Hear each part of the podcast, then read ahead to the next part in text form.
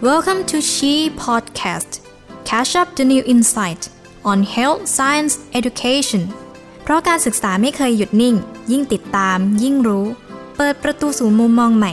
ปลุกไฟด้านการศึกษาในตัวคุณ คุณกำลังรับฟัง Successful Teaching Strategy กลเม็ดเคล็ดไม่ลับเพื่อยกระดับการสอน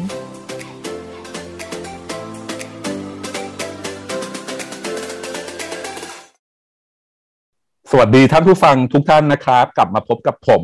ผู้ช่วยศาสตราจารย์ ดรนายแพทย์ยอดยิ่งแดงประภัยจากภาควิชาศิริวิทยา คณะแพทยศาสตร์ศิริพยาบาลอีกครั้งนะครับ เรายังอยู่กับชีพอดแคสต์ซีรีส์2นะครับ Successful Teaching Strategy หลังจากที่เราได้ฟังหัวข้อมากมายเลยนะครับ และเทคนิคต่างๆ ที่เชื่อว่าอาจารย์คงเอาไปใช้ประโยชน์ได้ วันนี้จะมีหัวข้อใหม่ที่น่าสนใจครับ หัวข้อที่ว่าก็คือ best guides for best site teaching นะครับ เมื่อพูดถึง best site teaching เนี่ยอาจารย์หลาย ๆ ท่านโดยเฉพาะอาจารย์แพทย์ทางคลินิกเนี่ยคงจะคุ้นเคยมาก ๆ นะครับโหแต่ว่าวันนี้เราโชคดีมาก ๆ ครับ เราได้อาจารย์ที่มีประสบการณ์นะครับ แล้วก็อาจารย์เนี่ยมีหลักในการที่จะพัฒนาการสอนแบบ best site teaching มาแชร์กับพวกเราวันนี้นะครับ วิทยากรของเราวันนี้นะครับ เป็นอาจารย์มาจากภาควิชาอายุรศาสตร์คณะแพทยศาสตร์ มหาวิทยาลัยขอนแก่นนะครับ อาจารย์ยังเป็นผู้ช่วยคณะบดีฝ่ายพัฒนานักศึกษานะครับ และอาจารย์ยังได้รับรางวัล อาจารย์แพทย์ตัวอย่างจากแพทยสภามาแล้วนะครับเมื่อปี 2558 ด้วย โอ้โหวันนี้ผมนะครับภูมิใจมาก ๆ นะครับ ขอต้อนรับนะครับ วิทยากรของเรารองศาสตราจารย์นายแพทย์โกศินวีรสอนสวัสดีอาจารย์โกศินครับ สวัสดีครับอาจารย์ยอดยิ่ง แล้วก็สวัสดีท่านผู้ฟังทุกท่านนะครับ โอ้วันนี้ขอบคุณมาก ๆ เลยนะครับ วันนี้อาจารย์ให้เกียรติมาแชร์ ความรู้เกี่ยวกับ best site teaching กับพวกเรานะครับอาจารย์ครับผมเข้าเรื่องเลยนะครับ เราคงจะได้ยิน best site teaching มามานานแล้วอะได้ยินแล้วได้ยินอีกนะครับ อยากทราบจากอาจารย์ว่ามันมีนิยามหรือว่ามันมีความหมายหรือมีองค์ประกอบอะไรที่ที่รวมกันให้เป็น best site teaching ที่สมบูรณ์นะครับอาจารย์ครับ ครับสำหรับนิยามของคำว่า best site teaching ครับผมคิดว่านะครับ การที่เราบัญญัติศัพท์ของอคำไทยว่าการสอนข้างเตียงเนี่ย ก็ค่อนข้างจะเป็นคำที่สื่อสารแล้วก็เข้าใจตรงกัน ได้ได้ค่อนข้างง่ายนะครับ ทีนี้ถามว่าการสอนข้างเตียงเองเนี่ยนะครับ คืออะไรจริงๆ ก็คือเป็นรูปแบบการสอนหนึ่งรูปแบบทางคลินิกนะครับ ซึ่งก็ต้องยอมรับครับว่า เบสไซทิชิ่งนั้นเนี่ยเป็นรูปแบบการสอนที่สำคัญมากนะครับ เพื่อที่จะทำให้ลูกศิษย์ของเรา หรือว่าคุณหมอในอนาคตนั้นเนี่ยนะครับ ได้เกิดการเรียนรู้ แล้วก็จะเป็นแพทย์ที่ดีในอนาคตนะครับ ซึ่งองค์ประกอบที่สำคัญ ซึ่งหลายๆ reference นะครับ มักจะพูดถึงองค์ประกอบ องค์ประกอบที่สำคัญเนี่ยของ basic teaching ก็จะต้องประกอบไปด้วยสามคนนะครับที่สำคัญ คนแรกเลยเนี่ย ก็ต้องมีผู้ป่วยนะครับ มีผู้ป่วย หรือว่ามีผู้ป่วยที่อาจจะอยู่บนเตียงนะครับ ในหอผู้ป่วยใน หรือบางครั้งเราอาจจะเอาไปแอพพลายนะครับ ใช้ในบริบทที่เป็นผู้ป่วยนอกก็ได้นะครับสองเนี่ยก็คือมีผู้เรียนนะครับ ก็คือมี student ที่เกิดขึ้นนะครับ ซึ่งในบริบทของบ้านเราก็มักจะเป็นนักศึกษาแพทย์ชั้นคลินิกนะครับสี่ห้าหก หรืออาจจะครอบคลุมไปจนถึง resident ได้นะครับ อย่างไรก็ตามในปัจจุบันเนี่ยเราก็เริ่มที่จะเอานักศึกษาแพทย์ชั้น preclinic เนี่ยเข้ามาเรียนในหอผู้ป่วยเนี่ยมากขึ้นนะครับ อันนั้นก็คือเป็นอ่าเป็นองค์ประกอบที่สองแล้วก็องค์ประกอบที่สามก็ต้องมีผู้สอนครับ ซึ่งผู้สอนนี้นะครับ ก็อาจจะเป็นครูแพทย์ก็ได้ หรืออาจจะเป็น resident ก็ได้นะครับหรือบางครั้งเองเนี่ยอาจจะเป็น พยาบาลหรือว่าสาขาสาขาวิชาชีพอื่นก็ได้นะครับ ทั้งสามคนเนี้ยนะครับ จะต้องมีปฏิสัมพันธ์กันนะครับ ก็คือเกิดการเรียนการสอนเกิดขึ้น บน environment นะครับ ที่เป็นวอร์ดนะครับ หรือ OPD ก็ได้นะครับดังนั้นเนี่ยถ้าเราดูก็จะมีบุคคลอยู่สามกลุ่มนะครับ ก็คือผู้ป่วยผู้เรียนแล้วก็ผู้สอน แล้วก็จะมีวงกลมใหญ่นะครับ ก็คือสิ่งแวดล้อมตรงนี้ก็คือเป็นการเรียนบนชั้นคลินิก ซึ่งส่วนใหญ่แล้วเนี่ยเราก็มักจะพูดถึงบรรยากาศ หรือว่าการเรียนในหอผู้ป่วยเป็นสำคัญครับฟังขอบคุณมากครับอาจารย์ คือฟังแล้วคือผมผมอยากใช้คำว่ามันเป็น authentic learning มากเลยนะครับใช่ครับอาจารย์ คือคือมีมีผู้ป่วยนะครับ มีผู้สอนซึ่งอันนี้อันนี้ชัดเจนมากผมชอบที่บอกว่าผู้สอนเนี่ยไม่ได้จำเป็นจะต้องเป็นอาจารย์แพทย์อย่างเดียว คือคือคือบุคลากรที่เป็นเป็น interprofessional อยู่ในเอ่อ healthcare ตรงนั้นน่ะ ที่ที่จะสามารถสอนนักศึกษาได้ตามวัตถุประสงค์ในในคาบนั้นๆนะครับ แล้วก็มีผู้เรียนนะครับ แล้วตอนนี้อาจารย์เสริมมาให้ไม่จำเป็นต้องเป็นนักเรียนคลินิกอย่างเดียวด้วย นักเรียนปรีคลินิกที่บางบางบางอย่างเนี่ยเราสามารถสอนได้นะครับ อาจารย์โกศินครับ บางบางการสอนเนี่ยเขาจะมีการแบ่งเป็นแบบแคตตากรีต่างๆ อันนี้ผมไม่แน่ใจเอ่อ best site teaching เนี่ยเขามีการแบ่งไหมครับเผื่อเผื่อเวลานั้นเราจะได้เตรียมตัวหรือเราจะได้สื่อสารหรือเราจะได้ เข้าใจได้อ่าลึกซึ้งมากขึ้นเกี่ยวกับ best site teaching นะครับอาจารย์ก็จริงๆรูปแบบของอ่า best site teaching นะครับ ก็มีการแบ่งหลากหลายรูปแบบนะครับครับอ่าที่มักจะสื่อสารกันเนี่ยก็มักจะใช้รูปแบบที่เป็นแบบ formal แล้วก็ informal ผมขยายความอย่างนี้ครับ ว่าคำว่า formal ในที่นี้เนี่ยก็คือเป็นรูปแบบการสอนข้างเตียงที่เป็นรูปแบบที่ค่อนข้างมีความจำเพาะหรือ เป็นรูปแบบที่สอดคล้องกันกับในเรื่องของการเรียนการสอนเพื่อเพื่อให้ผู้เรียนเนี่ยนะครับ ได้เกิดการเรียนรู้อย่างสูงสุดนะครับ ดังนั้นเนี่ยในส่วนของ formal เองเนี่ยก็จะมีมีวัตถุประสงค์ที่ชัดเจนนะครับ มีรูปแบบการสอนว่า เอ๊ะ ถ้าเราจะสอนเดสไซน์เนี่ย จะต้องทำขั้นตอนอย่างไรบ้างนะครับหนึ่งสองสามสี่อันนี้เป็นต้นนะครับ ดังนั้นเนี่ย ในส่วนของ formal bedside teaching ตรงนี้ครับ จุดที่เราโฟกัสก็คือ การเรียนรู้ของลูกศิษย์ของเรา ในขณะที่ถ้าเป็น informal ถ้าเป็น informal ในที่นี้เนี่ยหลาย ๆ ครั้งเนี่ยเรามักจะใช้คำว่าเวลาที่ round ward ใช่ไหมครับ เวลาที่เรา round ward เวลาที่เรา service round หรือเวลาที่เราดูคนไข้ดังนั้นจะเห็นว่าในรูปแบบตรงนี้เนี่ยจุดที่เราโฟกัสก็คือปัญหาแล้วก็การดูแลผู้ป่วยนะครับ การเรียนการสอนตรงนี้ก็อาจจะเป็นจุดนะครับที่สำคัญรองลงมา ดังนั้นเราก็จะใช้เวลาส่วนใหญ่เนี่ยอยู่กับผู้ป่วยนะครับ ซึ่งตรงนี้ผมคิดว่าบรรยากาศที่เราเห็นบ่อยๆ ก็คือการทำเซอร์วิสราวนะครับแต่อย่างไรก็ตามเราจะเห็นว่าทั้งสองส่วนครับ ก็จะเกิดการเรียนการสอน แล้วก็พัฒนาผู้เรียนที่อยู่ในวงวงราว หรือว่าวงการดูคนไข้ร่วมกับเราอยู่แล้วนะครับ ซึ่งเขาก็จะค่อยๆซึมซับแล้วก็วันนี้เราก็จะค่อยๆคุยกันว่าเออในแต่ละวิธีเราจะมีเทคนิคอย่างไรนะครับ อย่างไรก็ตามเนี่ยนะครับใน literature เนี่ยก็พยายามนะครับที่จะแบ่งโมเดลนะครับในเรื่องของ basic teaching เนี่ยนะครับโดยใช้โมเดลต่างๆนะครับผมยกตัวอย่างเช่น Cox โมเดลนะครับซึ่ง Cox Model เนี่ยก็คือ develop ขึ้นในปี 1993 นะครับว่าเอ๊ถ้าเราจะสอน Bedside Teaching เนี่ยนะครับมันประกอบไปด้วยอะไรบ้างนะครับ ซึ่งหลักๆเนี่ยมันก็จะประกอบไปด้วย 2 ส่วนที่สำคัญ ส่วนแรกเนี่ยก็คือ exponential cycle ครับ หมายความว่าผู้เรียนนั้นเนี่ยนะครับได้มีประสบการณ์ในการที่จะดูแลผู้ป่วยนะครับ ซึ่งก็อาจจะผ่านการที่เราได้บรีฟกับเขาก่อนใช่ไหมครับ แล้วก็เข้าไปคุยกับคนไข้ แล้วก็ให้เขาเนี่ยนะครับดีมอนสเตรตบางอย่างให้เราดู แล้วหลังจากนั้นเนี่ยเราก็มาดีบรีฟกัน อันนี้ก็จะอยู่ใน exponential cycle แต่อย่างไรก็ตามตอนที่ทำดีบรีฟครับอาจารย์ เราก็จะให้เขาเนี่ยเกิด reflection นะครับ ที่เกิดขึ้น แล้วก็ลองดูว่าอแผนในการที่จะเอาไปพัฒนาครั้งถัดไปเนี่ย จะเป็นอย่างไรนะครับ หลังจาก experiential cycle แล้วเนี่ย ก็จะเข้าสู่นะครับอีกหนึ่ง cycle ที่เราเรียกว่า explanation นะครับ cycle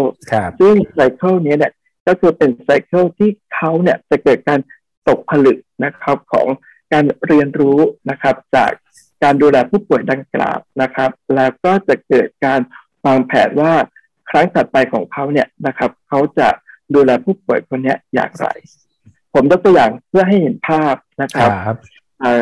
อย่างโมเดลนี้สมมติว่าผมกำลังจะไปราวผู้ป่วยนะครับ ที่ถูกวินิจฉัยว่าเป็นมะเร็งปอดนะครับ โอเค ผมก็จะเริ่มต้นในการพูดคุยกับนักศึกษาก่อนว่า โอเค เคสเนี้ยที่เขารับผู้ป่วยมาเนี่ย เออมีประวัติยังไงบ้างนะครับ ก็คือบรีฟกันก่อนนะครับ แล้วหลังจากนั้นเนี่ยก็จะเข้าไปสู่ clinical encounter ก็เราไปพูดคุยกับผู้ป่วยนะครับ หรืออาจจะลองให้เขาเนี่ยนะครับ demonstrate การตรวจร่างกายว่าการตรวจร่างกายทางระบบปอดของผู้ป่วยรายนี้มีอะไรบ้างที่ผิดปกติ แล้วผมก็สังเกตนะครับ แล้วก็มีการตรวจซ้ำแล้วก็มีการพูดคุยกับผู้ป่วยพอหลังจากที่เรา ทำ clinical encounter ตรงนี้เสร็จ เราก็จะมา debrief นะครับกับลูกศิษย์ของเราว่าเออเมื่อกี้ตอนที่คุณตรวจร่างกายเป็นอย่างไร คุณเห็นจุดนะครับตรงไหนไหมของคุณที่ควรจะต้องพัฒนา แล้วเราตรงเนี้ยนะครับ เรามีการพูดคุยกับเขา เขาก็จะเริ่มมองเห็นว่าเออจุดที่พัฒนาเป็นอย่างไร แล้วหลังจากที่จบเซสชันตรงนี้นะครับ ก็จะเป็นอีกหนึ่งไซเคิลที่เขาเนี่ยจะต้องเอาองค์ความรู้หรือว่าต่างๆ ตรงนี้กลับมา ใคร่ครวญวิเคราะห์ แล้วก็วางแผนนะครับ ที่จะดูแลผู้ป่วยในกรณีที่มาด้วยอาการทางปอด แล้วก็สงสัยมะเร็งปอดในผู้ป่วยรายถัดไปอันนี้ก็จะเป็นในลักษณะของ COX model นะครับครับอาจารย์นอกจากนี้ครับอาจารย์เราอาจจะสามารถแบ่ง base teaching นะครับ ตามบทบาทนะครับของของครูนะครับหรือว่าทีเชอร์ได้นะครับว่าหากทีเชอร์เนี่ยต้องการที่จะ demonstration นะครับ เขาควรจะต้องมีการวางตำแหน่งในการยืน หรือว่า position อย่างไรอันนี้เราเรียกว่าเป็น demonstration model นะครับ หรืออาจจะเป็น facilitator นะครับหมายความว่าเป็นคนที่คอยนะครับ กระตุ้นนะครับ ให้ลูกศิษย์เนี่ยเกิดคำถาม กระตุ้นนะครับ จากคำตอบของผู้ป่วยนะครับ มี interaction กันตรงนี้ก็คือเป็น facilitator model แล้วก็สุดท้ายนะครับ ถ้า เราอยากจะสังเกตนะครับ การนะครับทำงานหรือว่าการดูแลคนไข้นะครับ เช่น เวลาที่เขาซักประวัติ เวลาที่เขาตรวจร่างกาย หรือเวลาที่เขาให้คำแนะนำอันนี้เราก็เรียกเป็น observer model นะครับดังนั้นถามว่าใน practice เองเนี่ยในการที่เราทำ base site teaching หนึ่งครั้ง ว่าอาจจะต้องอาศัยหลากหลายโมเดลครับอาจารย์ใช่ครับอาจารย์เพราะบางทีเราอาจจะเป็นทั้ง observer บางทีเราอาจจะเป็น facilitator และในบางครั้งเองเราก็อาจจะเป็น demonstration ในการที่เราทำ base site teaching หนึ่งครั้งนะครับ ดังนั้นผมคิดว่าตรงนี้นะครับ เราคงจะต้องใช้หลากหลายนะครับ โมเดลมาร่วมกันครับโอ้เห็นเห็นภาพชัดขึ้นเรื่อยๆนะครับ ขอบคุณอาจารย์โกศินมาก คือผมมองว่า best site teaching เนี่ย อาจจะมีทั้งแบบที่เป็น formal ก็คือมีเซสชันที่ตกลงกันไว้แล้ว แล้วแล้วคาบนั้นเรามี learning outcome ที่ชัดเจนสำหรับนักเรียนของเรานะครับหรืออาจจะเป็น informal ก็ได้ เพราะบางทีบางอย่าง การที่ไปเรียนบนวอร์ดเนี่ยจะมีกิจกรรมอื่นที่อาจจะได้มีโอกาสที่ component ครบที่เป็น best site teaching แล้วเราก็อาจจะสอนบางอย่างกับ กับนักศึกษาที่อาจจะเป็นลักษณะ just in time ตอนนั้นที่ที่มันสำคัญตอนนั้นขึ้นมาก็ได้นะครับ แล้วก็ อาจารย์ยังได้แชร์บทบาทด้วย ผมว่าตรงนี้สำคัญ เพราะว่าบางทีอาจารย์ผู้สอนเบสไซต์ทีชิ่งจะได้รู้ว่าตอนนี้เราเราเราทำบทบาทอะไรอยู่ แล้วเรามีบทบาทอะไรบ้างนะครับ ไม่ว่าจะเป็น demonstrator บางทีเราก็ต้องโชว์ให้นักศึกษาดูนะอาจารย์เนาะเพราะว่านักศึกษาอาจจะยังไม่มีประสบการณ์นะครับ แล้วก็แต่ส่วนใหญ่ผมคิดว่าเราเราก็คงจะต้องเป็น facilitator ที่ดีที่จะดึงศักยภาพนักศึกษาออกมา แล้วก็บางทีเราก็เป็น observer ด้วยซ้ำในการที่ถ้าถ้าเป็นนักศึกษาที่เราเชื่อมั่น patient safety นะครับอาจารย์ว่าถ้าเกิดว่าตรงนี้นักศึกษาสามารถซักประวัติเองตรวจร่างกายหรือทำอะไรได้ เราอาจจะเป็น observer ก่อนนะครับโอ้ตอนนี้ผมว่าคิดว่าผู้ฟังคงจะเริ่ม อยากรู้แล้วครับอาจารย์ว่าแล้วมีเทคนิคอะไรบ้างนะครับ ในการทำ best site teaching บ้างครับจริงๆ เทคนิคตรงนี้เนี่ยก็เกิดจากการที่พยายามที่จะทบทวนวรรณกรรมต่างๆนะครับ ที่เกี่ยวข้องกับ best site teaching แล้วก็สกัดนะครับเป็นคำย่อคำว่า best site นะครับ ซึ่งคิดว่าบางคนที่ไปอ่านเปเปอร์ก็อาจจะได้ยินคำคำนี้นะครับ แล้วก็คิดว่าเป็นคำย่อที่ทำให้เราเนี่ยเอามาใช้นะครับ เป็นหลักการที่จะพัฒนานะครับ การสอน best science teaching ของเราเนี่ยให้ให้ให้ดียิ่งขึ้นนะครับ ซึ่ง B ตัวแรกนะครับ ก็คือมันก็คือคำว่า best science แหละก็คือ B B B S I D E นะครับ เรามาดูแต่ละตัวที่จริงครับอาจารย์ B ตัวแรกเนี่ยนะครับ ก็คือมาจากคำว่า before session นะครับ before session ตรงนี้เป็นสิ่งที่สำคัญมากนะครับ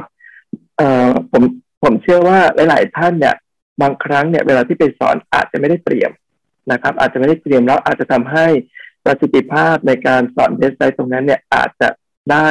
ไม่ effective อย่างที่ควรจะเป็น ดังนั้นถ้าอาจารย์รู้ว่าเออวันนี้อาจารย์จะไปสอนเรื่องอะไร อาจารย์จะไปเจอเคสอะไร อาจารย์เตรียมนิดหนึ่งก่อนตรงเนี้ยนะครับ มันก็จะทำให้ bedside ตรงนั้น effective เตรียมอย่างไรบ้างนะครับ อันแรกเนี่ยนะครับก็คือการเตรียมผู้ป่วย สมมติว่าอาจารย์ต้องการที่จะไปสอน คนไข้clinical ที่เป็นในเรื่องของ cirrhosis อาจารย์อาจจะต้องเลือกผู้ป่วยนะครับผู้ป่วยที่มีภาวะ cirrhosis หรือภาวะตับแข็งที่เหมาะสมกับลูกศิษย์ของเรานะครับเราอาจารย์ก็ต้องไปพูดคุยนะครับ ไปเตรียมผู้ป่วยก่อนนะครับว่าโอเค จะมีนักเรียนเนี่ยมาเรียนนะครับ ในช่วงวันและเวลาตรงนี้นะครับ แล้วอาจารย์ก็ต้องไปเตรียมนะครับ ดูว่าผู้ป่วยรายนี้เขามีประวัติการเจ็บป่วยอย่างไร มี physical signs อะไรบ้างนะครับ ซึ่งตรงนี้อาจารย์อาจจะต้องเตรียม และนอกจากนี้นะครับอาจารย์อาจจะต้อง orientate กับนักเรียนนะครับ หรือว่าลูกศิษย์ของเราด้วยว่า การที่จะไป bedside teaching ตรงเนี้ยเขาจะต้องเตรียมความรู้อะไร แล้วก็จะมี manner อย่างไรบ้างสำคัญนะครับ อาจารย์เรื่องของการเตรียม manner ยิ่งถ้าเป็นนักศึกษาที่เพิ่งขึ้นมาบนชั้นคลินิก หลายๆอย่างเนี่ยบางทีเขาไม่รู้ว่าวางตัวยังไงนะครับเขาจะพูดยังไงนะครับ แล้วบางครั้งเองเนี่ยนะครับเขาอาจจะเผลอทำในสิ่งที่ไม่ควรทำอ่าผมยกตัวอย่างง่าย ๆ เลยยกตัวอย่างเช่น การส่งของใช่ไหมครับข้ามตัวผู้ป่วยเช่น การเอื้อมสเปซไปให้เพื่อนอีกคนนึงอะไรอย่างเงี้ยนะครับ ดังนั้นสิ่งต่างๆ เหล่านี้เราอาจจะต้องมีการเตรียมนะครับลูกศิษย์ของเราก่อนนะครับ ในตัว B ตัวถัดไปนะครับ ก็คือในเรื่องของ effective reflection และเราจะเห็นว่าทักษะที่สำคัญมากนะครับ ในการที่จะเป็น clinical teacher เนี่ย ก็คือในเรื่องของ feedback แล้วก็การกระตุ้นให้นะครับลูกศิษย์เราเนี่ยทำ reflection ซึ่งผมเชื่อว่านะครับ ทั้งสองทักษะตรงนี้ก็จะทำให้นะครับเขาเนี่ยได้เกิดการเรียนรู้ แล้วก็มองเห็นคุณค่านะครับของเนื้อหา หรือว่าบทเรียนในแต่ละครั้งนะครับ ที่เราทำการเรียนการสอนดีตัวถัดไปก็คือ discussion นะครับ teaching method เราจะเห็นว่ารูปแบบการสอนเว็บไซต์นะครับ เราจะใช้กระบวนการของ discussion นะครับ เป็นหลักเพื่อที่จะกระตุ้นนะครับ ให้เขาเนี่ยได้เกิดการแสดงความคิดเห็น โดยผ่านการตั้งคำถามของอาจารย์นะครับ โดยผ่านการตั้งคำถามของอาจารย์ ถ้าเราจำได้เราจะเห็นว่ารูปแบบ ที่เป็นลักษณะของ discussion เนี้ยจะทำให้ลูกศิษย์ของเราเนี่ยสามารถที่จะเอาความรู้เนี่ยไปประยุกต์ใช้ได้ดี และทำให้เขาเนี่ยรีเทนในส่วนของ knowledge ดังกล่าวได้ เป็นระยะเวลานานนะครับ ถ้าเราจำในส่วนของ learning pyramid ได้นะครับแล้วถัดไปเนี่ยก็คือ S นะครับ S ตัวนี้ก็คือ step by step นะครับหมายถึงว่าผมอยากจะเชิญชวนนะครับ ท่านผู้ฟังทุกท่านเนี่ย ลองทำตามสเต็ปนะครับของ base side teaching แล้วอาจารย์จะเห็นถึงประสิทธิภาพที่มันเกิดขึ้นนะครับ สเต็ปตัวนี้มันมีอะไรบ้าง มันมีสามขั้นตอนที่สำคัญครับ ก็คือ briefing นะครับ ก็คือ brief กันก่อน แล้วหลังจากนั้นก็ไป clinical interaction นะครับกับผู้ป่วย แล้วก็สุดท้ายเนี่ยจะค่อยทำ debrief นะครับแล้วก็ค่อยทำ debrief นะครับจากประสบการณ์ที่ผ่านมาเนี่ยนะครับ มองเห็นนะครับว่าผมเชื่อว่าอาจารย์หลาย ๆ ท่านเนี่ยนะครับ อาจจะไม่ค่อยได้ทำ brief กันเท่าไหร่ บางทีเนี่ยจะเข้าทำสเต็ปที่สองเลยก็คือเข้า interaction ใช่พอไปทำ clinical interaction อ่านักศึกษาลองนำเสนอประวัติซินะครับ แล้วก็ประวัติบางทีเนี่ยก็จะมีความยาว หรือบางทีอาจจะมีศัพท์บางอย่างทางการแพทย์ซึ่งอาจจะทำให้ผู้ป่วยเนี่ยบางทีเขาตกใจนะครับกับ เรื่องราวหรือว่าศัพท์บางอย่าง แล้วก็เกิดความงงดังนั้นเนี่ยในสิ่งเหล่านี้ครับ ถ้าเราบรีฟเป็นก่อนเนี่ยนะครับ ก็จะทำให้เราใช้เวลานะครับ อย่างจำกัดแต่มีคุณค่านะครับ ในการที่เราทำ clinical interaction กับผู้ป่วย แล้วผมคิดว่ามันจะเป็นการไม่รบกวนผู้ป่วยเนี่ยมากจนเกินไปนะครับ เพราะบางทีผู้ป่วยเราต้องทำรับครับว่า ผู้ป่วยหลายๆรายนั้นเนี่ยโดยสภาพร่างกายเขาไม่พร้อมหรอกครับ ที่จะมาตั้งใจฟังเรื่องราวหรือใช้เวลานานๆในการที่เราสอนข้างเตียงนะครับ ดังนั้นพยายามนะครับ ที่จะใช้เวลาเนี่ยให้จำกัดน้อยที่สุดเท่าที่เป็นไปได้ในการที่จะดูแลผู้ป่วย แล้วก็สอนนักเรียน แล้วก็สเต็ปสุดท้ายก็คือ debrief นะครับจากที่สังเกตก็ไม่ค่อยได้ทำดีบริฟกันเท่าไหร่ แต่ท่านอยากจะเชิญชวนนะครับ ว่าเราทำดีบริฟนะครับ เพราะบางทีเราจะทำให้เราได้เห็นมุมมองของเขา บางทีเขาอาจจะได้แสดงมุมมองที่บางทีเนี่ย อาจจะไม่ได้เตรียมมาสอนอะผมยกตัวอย่างเช่นนะครับ อาจารย์มาสอนในแง่ของการตรวจร่างกายใช่ไหมครับอะตรวจร่างกายทางระบบหายใจ แต่ตอนที่เขาทำดีบรีฟเนี่ยเขาอาจจะเพิ่มมากกว่าการที่เขาได้เห็น แต่เขาได้เห็นว่าอ๋ออาจารย์เนี่ยปฏิบัติตัวยังไงกับผู้ป่วย อาจารย์ได้มีการขออนุญาต อาจารย์ได้มีการปรุงในสิ่งในส่วนที่อาผู้ป่วยเนี่ยนะครับ ไม่ได้ใช้ในการตรวจร่างกายทำให้สีหน้าเขาสังเกตเห็นสีหน้าของผู้ป่วยเนี่ยค่อนข้างดีไม่ได้เกิดความกังวลอะไรเงี้ยครับ บางทีเนี่ยเราจะเห็นมุมตรงเนี้ยแล้วถ้าเราพิกอัพตรงนี้ขึ้นมา แล้วก็เน้นย้ำเขาตอนที่ดีบรีฟเนี่ยผมเชื่อว่ามันจะสร้างนะครับแอตติจูดที่ดีในการที่จะเป็นหมอที่ดีของเขาในอนาคต นะครับ อันนี้ก็คือในส่วนของตัว S ก็คือสเต็ป by สเต็ปนะครับถัดไปก็คือตัว I ครับ ก็คือ interaction นะครับ ซึ่ง interaction เนี้ยนะครับ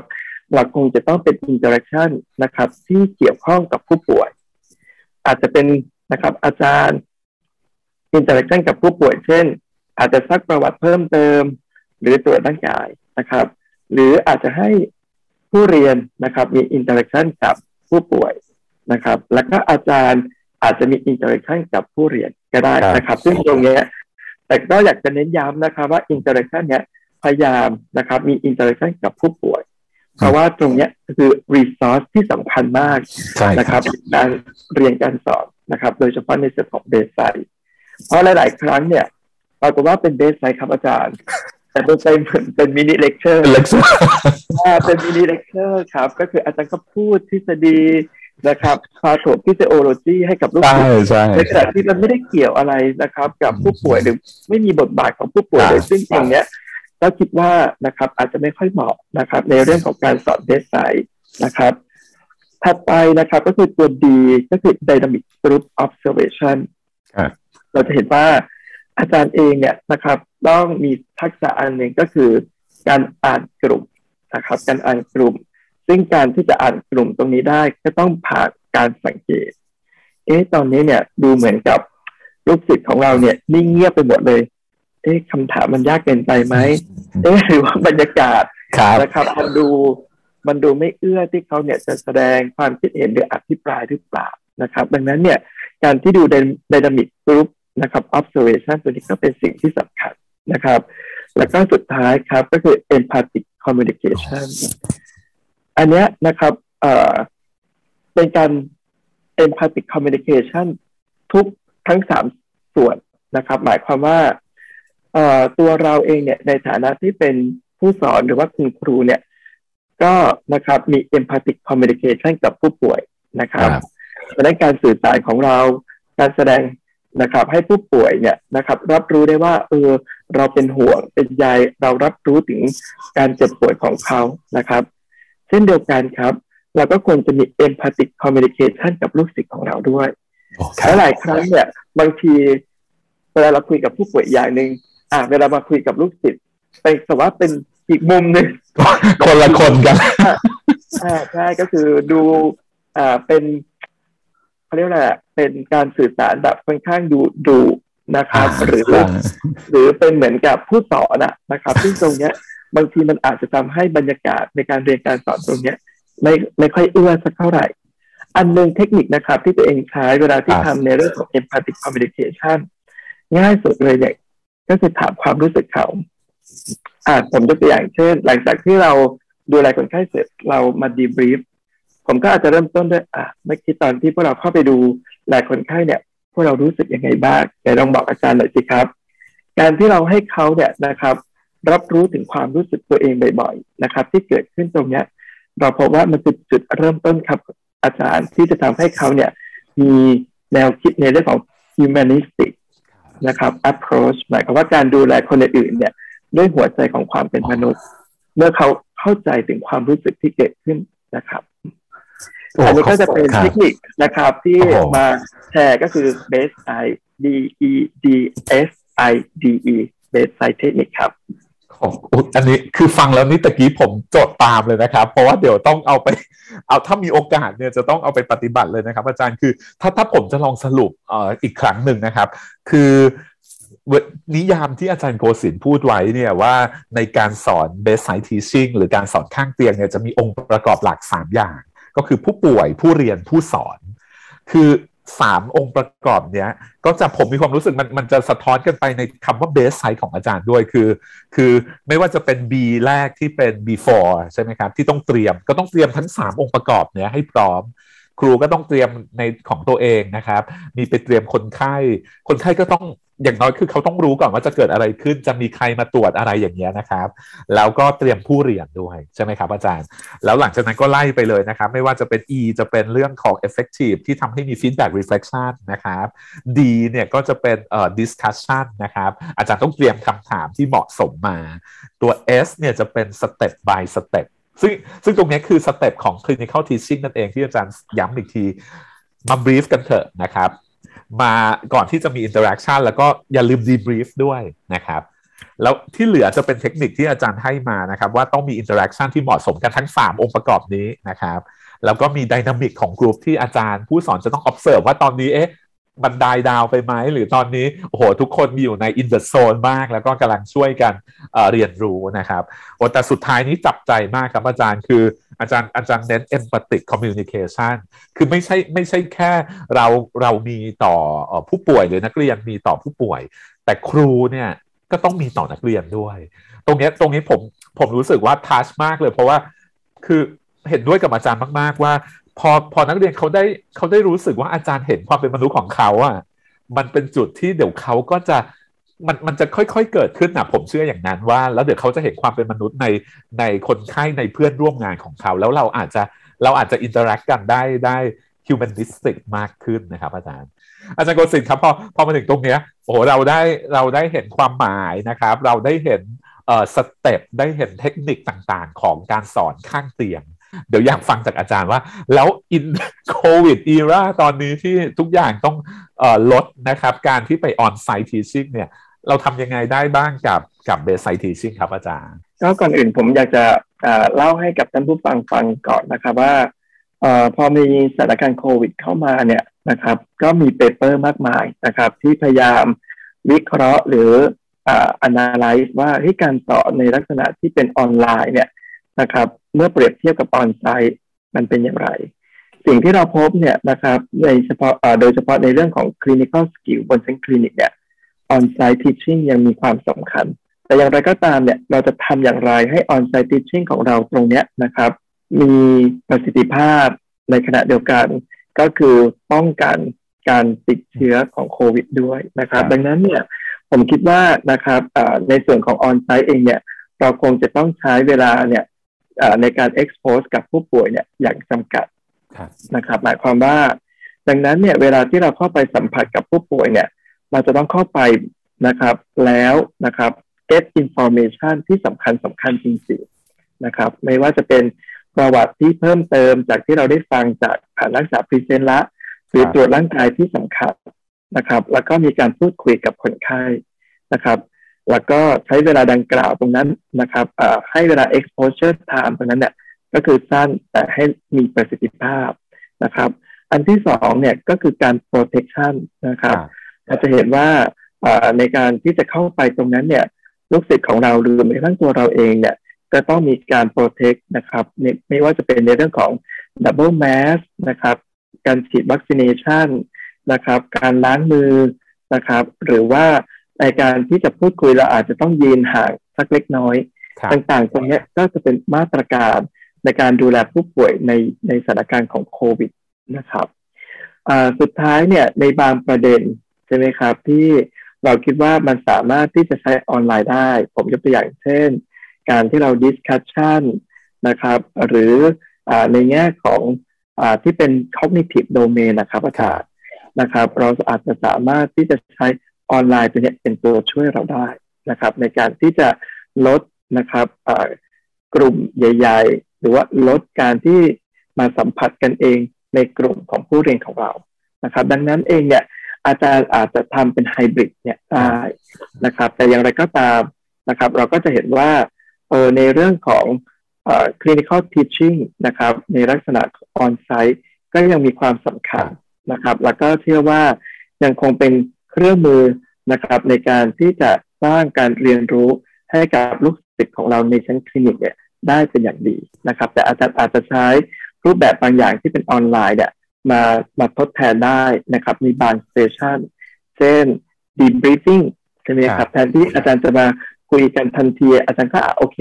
เดี๋ยวเราอาจจะ debrief กันนะครับ ในตอนเซสชันตอนบ่ายก็ได้ หรือเวลาที่เรารวบรวมกันก็ได้นะครับอย่างนี้เป็นต้นครับ โอ้คือฟังอาจารย์แล้วเนี่ยผมผมคิดขึ้นมาเลยนะว่า จริง ๆ แล้วในภาวะ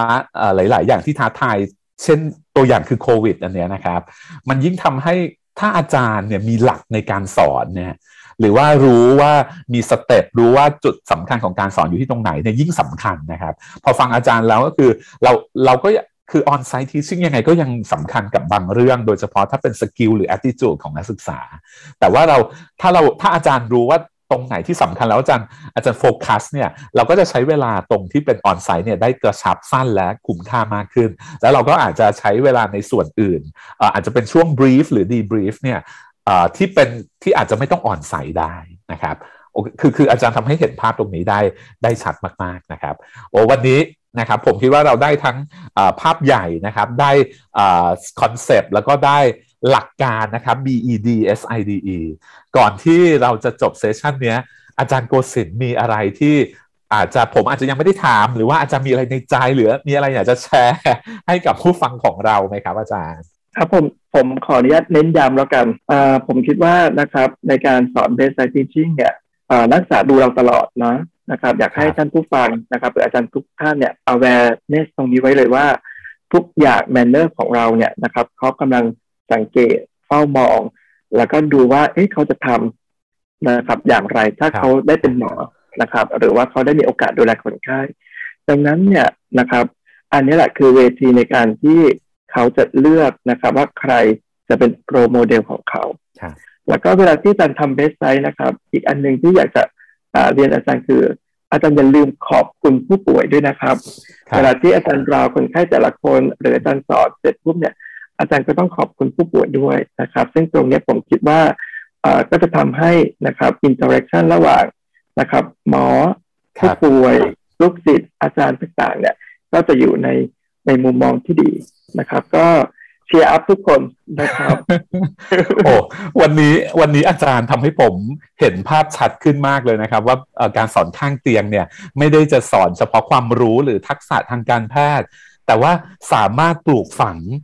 ความเป็นมนุษย์นะครับ การที่นักศึกษาเรามองเห็นความเป็นมนุษย์ในผู้อื่น